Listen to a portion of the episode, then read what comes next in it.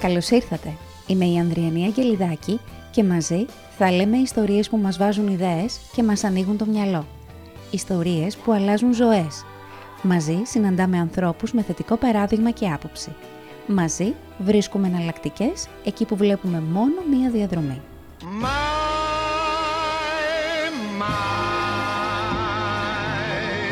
Νικόλας Μαγαλιός, πολύ χαιρόμαστε όταν συναντιόμαστε εμείς οι δύο. Φαντάζομαι και εύχομαι να χαίρεστε και εσείς όταν υπάρχει αυτή εδώ η συνάντηση. Πώς είσαι Νικόλα; Πάρα πολύ καλά. Χαίρομαι. Δόξα τω Θεώ. Και λέω είμαι χαρούμενος που επιτέλους ύστερα από κοντά έναν χρόνο βρίσκομαι σε χώρο που βρίσκονται παραπάνω από ένας άνθρωποι. Οπότε Είδες. έχουμε συνηθίσει να μιλάμε πλέον σε κάμερες, να είμαστε στημένοι, με χειρότερο από όλα τα webinars. Που κάνεις και πάρα πολλά. Στα meetings βλέπω και τις οθόνες, Ναι. βλέπω και πρόσωπα. Ναι. Στα τρία webinar που έχω κάνει βλέπω το τίποτα. Μιλάς μόνος σου Μιλάω στο... μόνος μου στο- στο υπερπέραν τέλος πάντων. Εντάξει, φαντάζομαι υπάρχει μια αλληλεπίδραση από ένα σημείο και μετά. Είναι, θα πεις αυτά που είναι να πεις και αυτό είναι πρόκληση, έτσι. Ναι, ναι. Ειδικά για σένα που δουλεύεις με τον άνθρωπο και την ανθρώπινη ψυχή και το, με το μυαλό, την καρδιά, έχεις να κάνεις με τον άνθρωπο. Ναι, εγώ θέλω να πάρω ενέργεια, να Ναι. τη μετασχηματίσω μέσα μου και να την επιστρέψω. Γίνεται αυτό μέσω του, του, του, των, των επαφών μας των διαδικτυακών, τελικά; Όταν βλέπω πρόσωπα, ναι. Όταν ακούω ήχο, ναι. Όταν όμως βλέπω μόνο κείμενα που είναι στα webinar, τη διαφάνεια και το πρόσωπό μου στη γωνία, είναι πολύ δύσκολο. Αγγίζει τα όρια του αυτιστικού. Ε, θα πρέπει να μάθουμε να δουλεύουμε όμως. Δηλαδή να, Ναι. να δουλεύουμε, ναι, να προσαρμοστούμε, να το αποδεχτούμε. Δεν ξέρω ποιο ρήμα ταιριάζει περισσότερο εκεί. Αρχικά να το αποδεχτούμε. Κατόπιν να συνενέσουμε με αυτό που συμβαίνει και τέλος να συμφιλιωθούμε, να περάσουμε στο τελικό στάδιο. Και άμα δεν θέλεις και άμα δεν σ' αρέσει και άμα όλο σου το είναι αντιδράς σε αυτό το πράγμα, Ε, τότε είτε θα... είναι το webinar είτε είναι οτιδήποτε άλλο. τότε θα πάσχει κάποιος. Θα είναι οδυνηρό αυτό. Υπάρχουν πολύ λίγα ζητήματα στη ζωή μας, τα οποία μπορούμε να πούμε ότι δεν το αποδέχομαι, δεν συνενώ. Είναι πολύ λίγα αυτά. Και είναι πολύ ακραία. Στα περισσότερα από όλα αυτά μπορούμε να αποδεχτούμε τουλάχιστον την ύπαρξή τους. Δεν τρώμε σκύλους στην ελλαδα Πόσο μας ενοχλεί αυτό. Ε, το αποδέχομαι. Συμβαίνει. Ναι. Δεν συνενώ. Δεν θα το κάνω. Παρ' όλα αυτά το αποδέχομαι. Συμβαίνει. Έτσι είναι. Δεν είμαι υπεύθυνος εγώ γι' αυτό. Δεν θα γίνω ούτε θύμα, ούτε θήτης, ούτε σωτήρας. Αυτό τώρα, ξέρεις, εμένα στο μυαλό μου ε, δημιουργείται μία συνθήκη πολύ σημερινή. Ζούμε στα πλαίσια μιας πανδημίας τον τελευταίο χρόνο.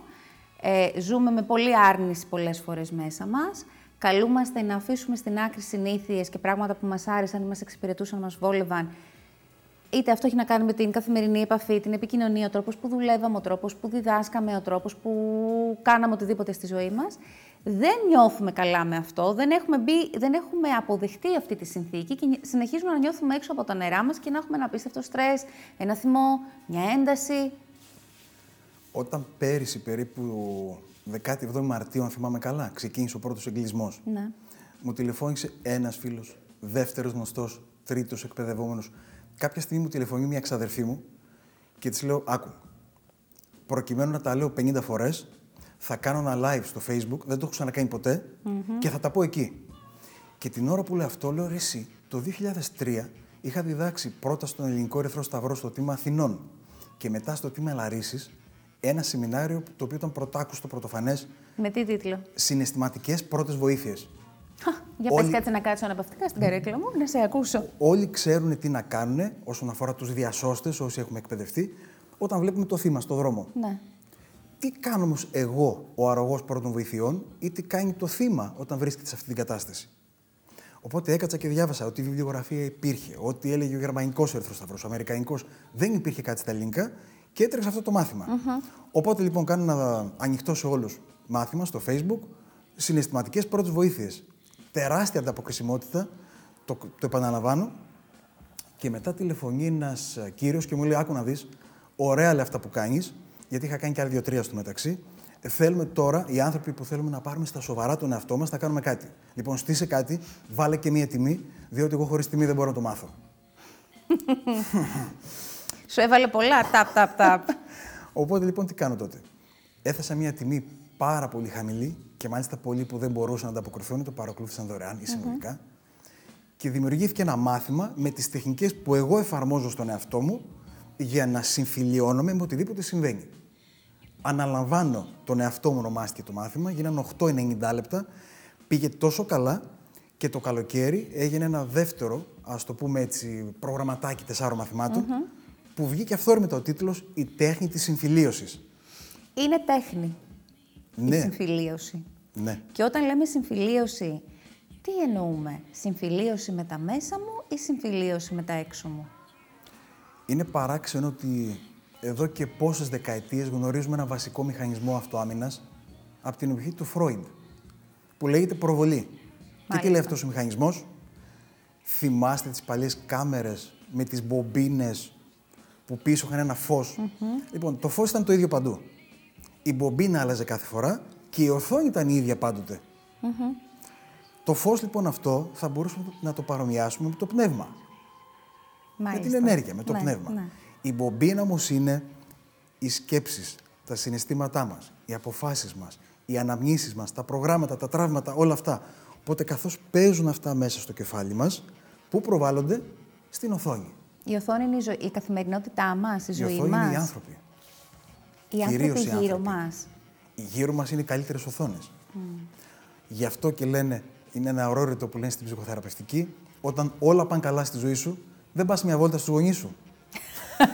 Τι θα συμβεί τότε, τι θα συνειδητοποιήσεις; τότε, επειδή έχουμε πολύ βαθιές συνδέσεις και προβάλλουμε πολλά ένας στον άλλον, αρχίζουμε πλέον να νιώθουμε βαθιά μέσα μας ότι υπάρχουν συγκρούσεις. Μάλιστα. Και τι είναι πιο εύκολο τώρα, να ασχοληθώ με τις εσωτερικές μου συγκρούσεις, να τις αναλάβω ή να τις προβάλλω και να πω αυτή η μάνα μου τώρα, αυτός ο Ε, η πατέρας προβολή μου. είναι πιο εύκολη, βρεσί Νικόλα μου, έτσι πορευόμαστε πάρα πολλά χρόνια. Οπότε- Αλλά αυτό δεν αλλάζει κάτι. Δηλαδή, όσο και να προβάλλω εγώ σε σένα, στη μάνα μου, στον πατέρα μου, τις συγκρούσεις μου, αυτό θα με λυτρώσει κάποια στιγμή από αυτές τις συγκρούσεις και τα, τη μέσα μου μάχη; Ποτέ. Ποτέ. Απλά θα συνεχίσω να αναπαράγω αυτή τη συμπεριφορά και Ναι, το, ναι. το μπέρδεμα. Οπότε η οδυνηρή απάντηση σε αυτό το ερώτημά σου είναι οι συγκρούσεις είναι εσωτερικές, τα τραύματα είναι εσωτερικά και αν μπορούσε να δείξει κάποιος τα χέρια με αυτή τη στιγμή, Ναι. θέλουμε όχι συγκρούσεις, όχι άλλα ρήγματα, ψυχικά ρήγματα, με έχει χαρακώσει που λέμε. Ναι. Θέλουμε αυτό που λένε, να σου το δείξω πρώτα πώς το κάνουν οι Κινέζοι. Θέλουμε να τα συγκεράσουμε. Ναι. Πώς το κάνουμε στην Ορθοδοξία οι Ινδοί. Θέλουμε να τα συγκεράσουμε. Αυτό έχει μια τρυφερότητα σαν κίνηση όμως και σαν προσέγγιση. Ναι, θέλουμε να τα συμφιλιώσουμε. Ναι. Οπότε οι συγκρούσεις υπάρχουν και είναι πολύ λίγες οι στιγμές στη ζωή μας που χρειάζεται να γίνει σύγκρουση. Μπορεί όμως να γίνει σύγκρουση χωρίς συναισθηματική φόρτιση. Και εδώ πέρα πάμε στον αντίποδα της τέχνης της συμφιλίωσης, απλά θα τα αναφέρω, Ναι. που λέγεται η τέχνη του πολέμου. Η τέχνη Να του μπω στη πολέμου, σύγκρουση. Βεβαίως, είναι ο τίγρης στην κινέζικη φιλοσοφία. Ναι. Η τέχνη της συμφιλίωσης είναι ο δράκος. Και πώς μπορούν Η να μαμά συνεπάρξουν μου έτσι μόνο; και ο μπαμπάς μου. Ναι. Η αρσενική πλευρά μου για μένα που είμαι δεξιόχειρας και η φιλική πλευρά μου. Οπότε αυτά τα δύο βλέπετε τι ώρα ισορροπούνται, τι ώρα μπορεί να ισορροπήσουμε διάφορες χειρονομίες. Όταν όμως εγώ έχω χαράξει μέσα μου τη σύγκρουση των δύο, μαμά άλλα μου λέει μαμά άλλα μπαμπάς, μήπως αυτά μου συγκεράζονται. Είναι εδώ που θα πω τώρα, δεν κρατιέμαι άλλο, να πω και ένα ρετό από την αρχαία εποχή. Να πεις αφού τα. Εδώ τα έχεις. Εδώ τα έχω. λοιπόν, ο Ηράκλειτος δεν έλεγε η καλύτερη αρμονία προκύπτει από τα άκρα Μάλιστα. από τη μίξη των αντιφρονούντων, των αντιθέτων. Όταν τα δύο αυτά συγκεράζονται, τότε προκύπτει η αρμονία. Άρα λοιπόν αυτός που δεν είναι ικανός για πόλεμο, τουλάχιστον στη δική μου κατανόηση, δεν είναι ικανός και για συμφιλίωση. Από πού πρέπει να ξεκινήσουμε, αν υπάρχει πρέπει; Από πού είναι πιο υγιές για έναν άνθρωπο να ξεκινήσει; Από τον πόλεμο, να μπει μέσα στη σύγκρουση, αλλά με διάθεση συγκερασμού, ή να περάσει στη συμφιλίωση, αν δεν μπορεί να αντιμετωπίσει τα- τις συγκρούσεις τις εσωτερικές; Θα σου απαντήσω αρχικά με ένα, με ένα ρητό που ήταν το πρώτο που μου δίδαξε ο δάσκαλός μου στη σωματική ψυχοθεραπευτική. Σε αγαπώ ανεφόρον με όρια. Δηλαδή, Άλλοι λοιπόν αγαπούν ανεφόρον και δεν έχουν όρια. Άλλοι έχουν τόσα πολλά όρια που δεν μπορούν να αγαπήσουν με τα βίας δηλαδή και τον εαυτό τους. Ο καθένας για μένα έχει διαφορετικό σημείο αφετηρίας. Άλλος λοιπόν ξεκινάει από την τέχνη του πολέμου, όπως εμείς τα αγοράκια. Ε, τι κάναμε πιτσιρικάδες. Ο Πετροπόλεμος που έχουμε παίξει, ε, σήμερα θα άγγιζε τα όρια ας πούμε, του, του, του πολέμου. ναι. Το ότι πέραμε βελάκια στο φυσοκάλαμο παλιά, πηγαίναμε σε οικοδομές και κλέβαμε αυτά τα, τα πλαστικά που χρησιμοποιούσαν οι ηλεκτρολόγοι και πετάγαμε βελάκια ένα στον άλλον. Πηγαίναμε το βράδυ και με το συμπάθειο. Το κάναμε αυτό πιτσιρικάδες σε τελετές μοιήσεως. Θα πάμε σήμερα να κυνηγήσουμε γάτες. Α, εγώ δεν μπορώ. Αν δεν πετύχεις, δεν είσαι στην ομάδα μας. Ναι. Ξεκινούσαμε από τον πόλεμο. Πήγαμε τα αγοράκια και στο στράτευμα να υπηρετήσουμε τη θητεία μας. Ένα, δύο, ένα, δυο. Οπότε για μένα τουλάχιστον η αφετηρία μου την τέχνη του πολέμου και σιγά σιγά άρχισα να συμφιλιώνομαι. Μπορεί για σένα, για κάποια γυναίκα παραδείγματος χάρη, να είναι πιο εύκολο τα κοριτσάκια. Τι ωραία, συμφιλιώνονται. Αχ, να αγαπάς τον δίπλα σου και σιγά σιγά να πει: Ήρθε η ώρα επιτέλους να θες όρια. Ναι. Ω εδώ. Και εκεί έρχονται σπουδαίοι, μα πάρα πολύ σπουδαίοι δάσκαλοι. Από το Θοκιδίδη θέλουμε να πάρουμε τώρα. Ποιο να πάρουμε, το Σουντζού από την Κίνα, το σπουδαίο που εγώ τον πρώτο άκουσα το 1994-95, το σπούδαζα management. Και μας έλεγαν οι δάσκαλοι, διαβάστε το Σουντζού, διότι η τέχνη του πολέμου ισχύει στην οικογένεια, ισχύει στην ερωτική σχέση, ισχύει παντού, στις business παντού. Να. Άρα μάθετε λοιπόν την τέχνη του πολέμου για ποιο λόγο. Την απάντηση μου την έδωσε ένας δάσκαλός μου στην πολεμική τέχνη το 2003. Σας εκπαιδεύω στην τέχνη του πολέμου για να αποφεύγετε τις μάχες, όχι για να εμπλέκεστε σε αυτές. Τι αβαντά σου, σου δίνει όταν ξέρεις την τέχνη του πολέμου; Γνωρίζω ότι είμαι ικανός να εμπλακώ με αξιοπρεπή τρόπο, άσχετα αν θα τις φάω ή αν θα τις δώσω, γνωρίζω τουλάχιστον πέντε βασικά στην τέχνη του πολέμου και πλέον είναι επιλογή μου η εμπλοκή σε αυτή τη διαδικασία ή όχι. Ξέρετε, καταλαβαίνω, Νικόλα, είτε πρόκειται για ε, την επιλογή μας που αφορά στην τέχνη του πολέμου, είτε πρόκειται για επιλογή που αφορά στη συμφιλίωση και τα δύο είναι επιλογές που έχουν ενεργητική συμμετοχή αυτού που τις κάνει. Επιλέγω. Ναι. Εάν μου έλεγες δώσ' μου έναν ορισμό της τέχνης της συμφιλίωσης, αρχικά ως ουσία, ως ιδέα. Ναι θα σου έλεγα πρόκειται για ενεργητική, βουλητική κατάσταση, πρόκειται για απόφαση. Απόφαση τι; Απελευθέρωσης του νου από τα βαρύδια του παρελθόντος, από τις χαρακές του παρελθόντος, από τα πέπλα της άγνοιας που θα έλεγε ο παππούς μας ο Πλάτωνας. Θέλουμε να το κάνουμε αυτό. Εσένα η εμπειρία σου Είσαι ψυχολόγος. Έχεις επαφή με πάρα πολύ κόσμο όλα αυτά τα χρόνια. Έχεις δουλέψει με το, με το κομμάτι της, των επιχειρήσεων, έχοντας και το πτυχίο στη δική σου επιχείρησης. Δηλαδή, έχεις εμπλακεί με τον κόσμο στις διάφορες εκφάνσεις της καθημερινότητάς του.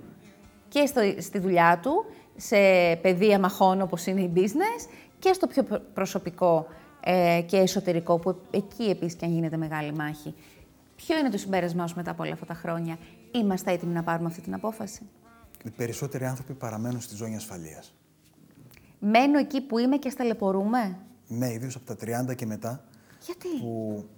Διότι εφόσον έφτασα στην ηλικία των 30 και έχω πλέον επιβιώσει, ασυνείδητα λέω μέσα μου, κάτι έκανα σωστά για να έχω ναι. φτάσει μέχρι εδώ. Οπότε κρατάω αυτά που έχω, από φόβο μήπως χάσω και αυτά που έχω. Και όταν φτάνεις στο συνειδητό, όταν φτάνεις στη συνειδητοποίηση ότι η δουλειά που έχω, η ζωή που έχω, η σχέση που έχω, η σχέση με τον σύντροφό μου, με τον εαυτό μου, με τους φίλους μου, με την κατάσταση γύρω μου, δεν με ικανοποιεί. Δεν είμαι καλά, δεν είμαι εγώ, δεν είμαι ο εαυτός μου. Πάντα κάτι μου λείπει. Εκεί. Εκεί ενεργοποιώ τα σωσίδια, τα κακά μου σωσίδια. Έχουμε ξαναναφέρει μαζί ότι με μεγαλύτερη ευκολία θα ανάψω ένα τσιγάρο στη δυσκολία. Με μεγαλύτερη ευκολία θα ανοίξω το ψυγείο και ό,τι βρω μπροστά μου θα το περιδρομιάσω. Ε, θα πιω ποτά, Δύο εκατομμύρια άνθρωποι στην Ελλάδα μόνο, σε μελέτη προδεκαετίας, ε, καπνίζουν ε, κάναβη. Ναι. Άλλα τόσα δύο εκατομμύρια περίπου πίνουν πάνω από τρία-τέσσερα ποτήρια αλκοολούχου ποτού τη μέρα. Σαν διέξοδο στο πρόβλημα. Σαν προσωρινό κουκούλωμα. Ναι. Οπότε οι περισσότεροι άνθρωποι και ιδίως με το συμπάθειο, ιδίως οι άντρες, επιλέγουν το κουκούλωμα διότι την ευαλωτότητα, είναι μια πολύ ιδιαίτερη λέξη, την ικανότητα να δείχνω τα ευάλωτα μέρη του εαυτού μου, όπως κάνει το σκυλάκι που μας αγαπάει, που πέφτει κάτω και μας δείχνει την κοιλιά του. Ναι. Τη θεωρούν ως μειονέκτημα, ενώ όπως το δίπολο πολέμου συμφιλίωσης, όπως το δίπολο θανάτου και έρωτος. Όσο πιο ικανός είναι κάποιος να προσφέρει τη ζωή του για κάποιον ή για κάτι που αγαπάει, τόσο πιο πολύ μπορεί να αγαπήσει. Είναι δίπολα αυτά. Ναι. Κάτι παρόμοιο συμβαίνει και εδώ πέρα. Όσο πιο ευάλωτος είναι κάποιος ή τολμήσει να έρθει κάποιος σε μένα, που αν έχω τώρα 100 εκπαιδευόμενους, οι 95 να μην πω 99 είναι γυναίκες, mm. διότι τολμά να δείχνουν τα ευαίσθητα κομμάτια του εαυτού τους. Ο άντρας λοιπόν δεν τολμάει εύκολα και οχυρώνεται πίσω από τις μουστάκες, τις μεγάλες. πίσω από τα ρούχα, το πίσω ότι ξέρεις, εγώ μου αντέχω. Οπότε δεν θα μου δείξει τα ευάλωτα κομμάτια του και η γενναιότητά του δεν θα είναι επιλογή. Ξαναλέω, εμείς θέλουμε την ελεύθερη βούληση. Ναι. Και ας είναι ένα μικρό ποσοστό. Οπότε στην τέχνη της συμφιλίωσης, που εγώ στο είπα και ως δική μου ιστορία, που ξεκίνησα δηλαδή ως αγριάνθρωπο, και στην πορεία σιγά σιγά μεταμορφώνουμε σε πιο ισορροπημένο άνθρωπο, που χρειάστηκε να πάω στους πεζοναύτες, γιατί λέω τώρα θα βρω εδώ πέρα τον εαυτό μου και χρειάστηκε να, να βγάλω πολύ ακραίες πλευρές του εαυτού Εκεί μου. το έχεις τοποθετήσει αρχικά, ότι είσαι εσύ. Ναι. Ναι, από το 90 ξεκίνησα να παλεύω. Ναι. Ένωση Αθλοπαιδιών Λαρίσης, ΕΑΛ. Στην πάλη. Το, το περίμενες ότι αυτή. Μάλλον όχι αν το περίμενες, τότε τι μυαλό έχεις ή τι συνειδητότητα. Ε, αυτό σου δείχνει ο δρόμος εκείνη τη στιγμή. Τώρα, εδώ που είσαι στο 2021, κάνοντας ένα flashback πίσω, είναι δικαιολογημένο κάθε βήμα μέχρι αυτή τη στιγμή; Ναι. Σοφά αρμοσμένος ναι. ο κάθε λίθος. Και μάλιστα, αν μου έλεγες ότι το καλοκαίρι που εκλήθη να διδάξω την τέχνη της συμφιλίωσης, να επιλεγεί αυτός ο τίτλος, ότι αυτό το μάθημα θα μου άλλαζε τη ζωή τόσο πολύ. Και σένα το ίδιο. Ναι. Τα εργαλεία για την ναι, τέχνη της ναι. συμφιλίωσης ποια είναι; Ε, είναι τρία, ας τα πούμε έτσι. Είναι τρεις, ας το πούμε, τομείς. Ο ένας τομέας είναι να καταλάβω. Να καταλάβω είναι πολύ σημαντικό δηλαδή τι σημαίνει συμφιλίωση, τι σημαίνει σύγκρουση και πότε είναι επιλογή. Διότι κάποιος που δίθεν συμφιλιώνεται συνέχεια από το πρωί μέχρι το βράδυ, εγώ θα τον έλεγα δειλό.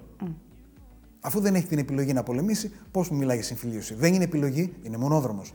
Άρα να καταλάβει το θεωρητικό ναι, απόβαθρο. Ναι. Μετά να κατανοήσει δύο βασικές αρχές.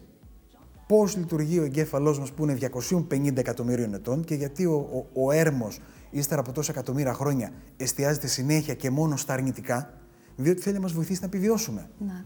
Και πώς έχουμε και μια λεπτή φλουδίτσα, την, τη θεά ουσία μας, ε, τον νεοφιλιό, όπω τον ξέρεις, όπου θέλει να μας πει συνέχεια κάντε υπερβάσεις, προγραμματίστε, συμφιλειωθείτε, κάντε κάτι δηλαδή πάνω από το φίδι που ζει μέσα μας και πάνω από το θηλαστικό. Οπότε μετά πάμε στο επόμενο ερώτημα. Μου λες να αναλάβω τον εαυτό μου με αγάπη και γνώση. Ναι, αυτό είναι το βασικό μου ρετό και όχι μόνο δικό μου, πολλών ανθρώπων που αυτή τη στιγμή μετέχουμε σε κινήσεις ανά την Ελλάδα. Απλά αυτός είναι ένας τίτλος που δώσαμε εμείς σε κάποια κίνηση που έχουμε κάνει που την ονομάσα, μια και μου ήρθε τώρα, ένα όνειρο για την Ελλάδα. Κάποια άλλη στιγμή σου μιλήσουμε γι' αυτό με περισσότερα λόγια. Οπότε μου λέει κάποιος πώς να αναλάβω τον εαυτό μου. Εκεί έρχονται τεχνικές, έρχονται μεθοδολογίες, οι οποίες είναι πολύ αποτελεσματικές και που λειτουργούν σε κάθε άνθρωπο. Επειδή όμως ο καθένας έχει τις επιλογές του, σε κάθε μάθημα, όπως είναι τώρα, τώρα τρέχει ξανά η τέχνη ναι. τη συμφιλίωσης. Δεύτερη φορά με ένα πυρηνικό μηχανικό στην παρέα μας, τον Γιάννη τον Αναστασίου, και με μια ε, συστημική αναπαράσταση κάνει την Όλγα την Πασιούδη. Πώς συγκεραζόμαστε εμείς οι τρεις, δηλαδή που ένας έρχεται από μια πολύ θηλυκή πλευρά, τη συστημική αναπαράσταση, ναι. τα συστήματα. Ο Γιάννης που έρχεται από ένα σκληρό τομέα, πυρηνική, μηχανική. Δεν έχει εδώ πέρα αστεία. Ένα και ένα κάνει δύο, ένα και ένα. Τέλος. Και όταν ρωτήσει τον Γιάννη, Γιάννη, τι είναι η ύλη, θα σου πει, δεν γνωρίζουμε. Να. Όσο βαθιά πάμε στην ύλη, βλέπουμε ότι είναι ενέργεια και πιο μικρή ενέργεια. Ε, τι μας τυρανάει τότε, η αναμνήση του παρελθόντος, που είναι τα τραύματα, που είναι οι συγκρούσεις. Και η επιλογή μας πλέον, εγώ θα το πω με σκληρό τρόπο, ξαναλέω, είναι επιλογή μου να μένω στη θέση που ήμουνα πριν από 5, 10, 15, 20, 25, αναλόγω στην ηλικία του καθενός χρόνια. Και ας συνεχίσω να ταλαιπωρούμε. Και να ταλαιπωρώ τον εαυτό μου, να ταλαιπωρώ τα παιδιά μου, διότι ό,τι δεν έχω λύσει, το παίρνω και τα τα παιδιά μου. Είναι δυνατόν γονιός να θέλει να δώσει στα παιδιά του τα καλύτερα κτίρια ή τα καλύτερα χωράφια, τους καλύτερους ελιές εδώ πέρα. Mm. Λοιπόν, χωράφια στα δικά μου μέρη στη Θεσσαλία, και να μην σκεφτεί και να πει κάτσε ρε, Εγώ έχω μέσα μου θλίψη, έχω μέσα μου θυμό, έχω μέσα μου ε, συγκρούσεις. Για ποιο λόγο να μην τις λύσω εγώ τώρα και να τις δώσω σκηταλοδρομία στα παιδιά μου; Έτσι, να κληροδοτήσω αυτό στα παιδιά μου. Ναι. Νικόλα, ερώτηση. Εάν αναλάβω την ευθύνη του εαυτού μου, ας πούμε ότι αναλαμβάνω την ευθύνη του εαυτού μου και πάρα πολύ συνειδητά ξεκινάω και δουλεύω είτε μόνος μου είτε με τη βοήθεια ενός ειδικού, δεν ξέρω σε τι βάθος πια πρέπει να φτάσουμε, γιατί από ένα σημείο και μετά πολλά πράγματα δεν μπορούμε να τα καταφέρουμε μόνοι μας. Χρειάζεται ένας ειδικός που έχει να μας δώσει τα εργαλεία.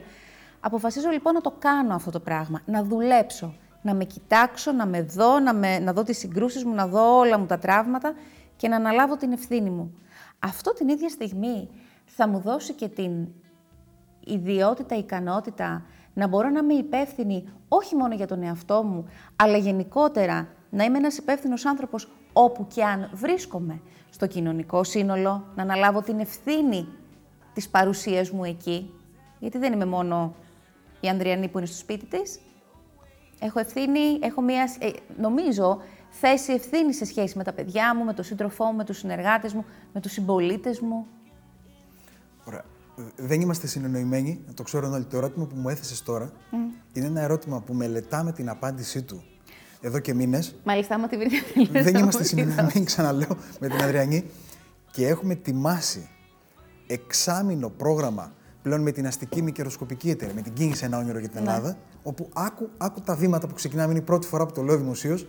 Ποια είναι τα, τα έξι βήματα, οι έξι μήνες εκπαίδευσης.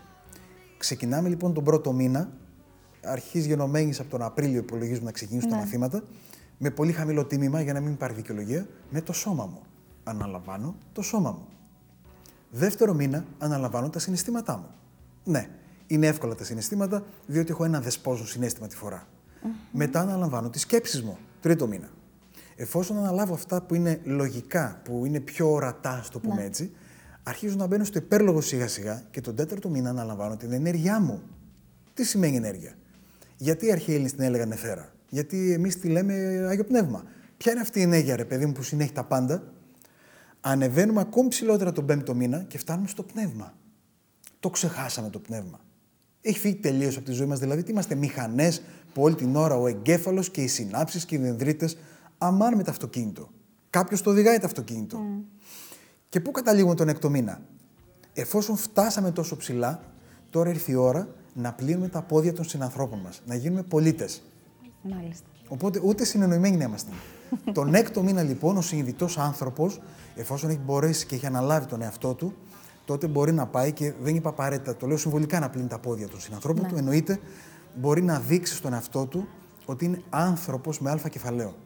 Να αναλάβει ένα δέντρο στη γειτονιά του, όπω κάνανε οι γιαγιάδες μας παλιά. Mm. Που τα πλένα, τα φροντίζαν, τα ξεχορτίζαν, τα σβεστώνανε, ναι. κάτι αναλαμβάνανε. Ναι. Όχι αναλαμβάνω τα της οικίας μου και βγαίνω και από το σπίτι μου μπροστά να βρω ένα σκουπιδάκι, το κλωτσάω και δεν πάει στο γείτονα. Εμένα θα πάει στο γείτονα. Οπότε η απάντηση είναι ναι, ναι, τρεις φορές ναι. Από εμένα, σε σένα και στο σύνολο και σε οτιδήποτε Μόνο υπάρχει έτσι. γύρω μου. Μόνο έτσι. Δεν υπάρχει άλλος τρόπος. Και νομίζω, κλείνοντας τώρα αυτή την κουβέντα για να πάμε στις διαφημίσεις που ακολουθούν, Νικόλα, αυτή είναι για μένα τουλάχιστον η, η μόνη λύση για τις όποιες αλλαγές θέλουμε σε παγκόσμιο επίπεδο. Εάν δεν ξεκινήσει η δουλειά από τον καθένα ατομικά, δεν πρόκειται να δούμε καμία μεγάλη κοινωνική αλλαγή να συμβαίνει. Ναι, και γι' αυτό καταλήξαμε εκεί, Αδριανίστερα, από 13 ολόκληρα χρόνια που έχουμε γεμίσει ως ομάδα 11 σελίδες με δράσεις και επιλέξαμε πλέον να το κάνουμε αυτό με ριστό και στους υπολείπους, να το κοινωνήσουμε δηλαδή και να πούμε εμείς αυτό κάνουμε και νιώθουμε καλά.